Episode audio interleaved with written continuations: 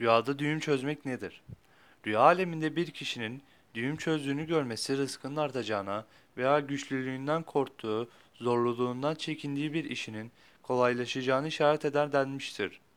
Bazı yoruma göre de düğüm çözmek sihrin yani büyünün bozulmasını işaret eder.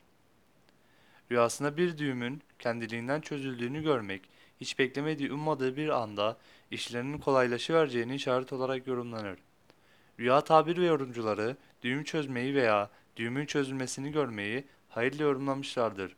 Ferah ve sevinci işaret eder demişlerdir tabirciler.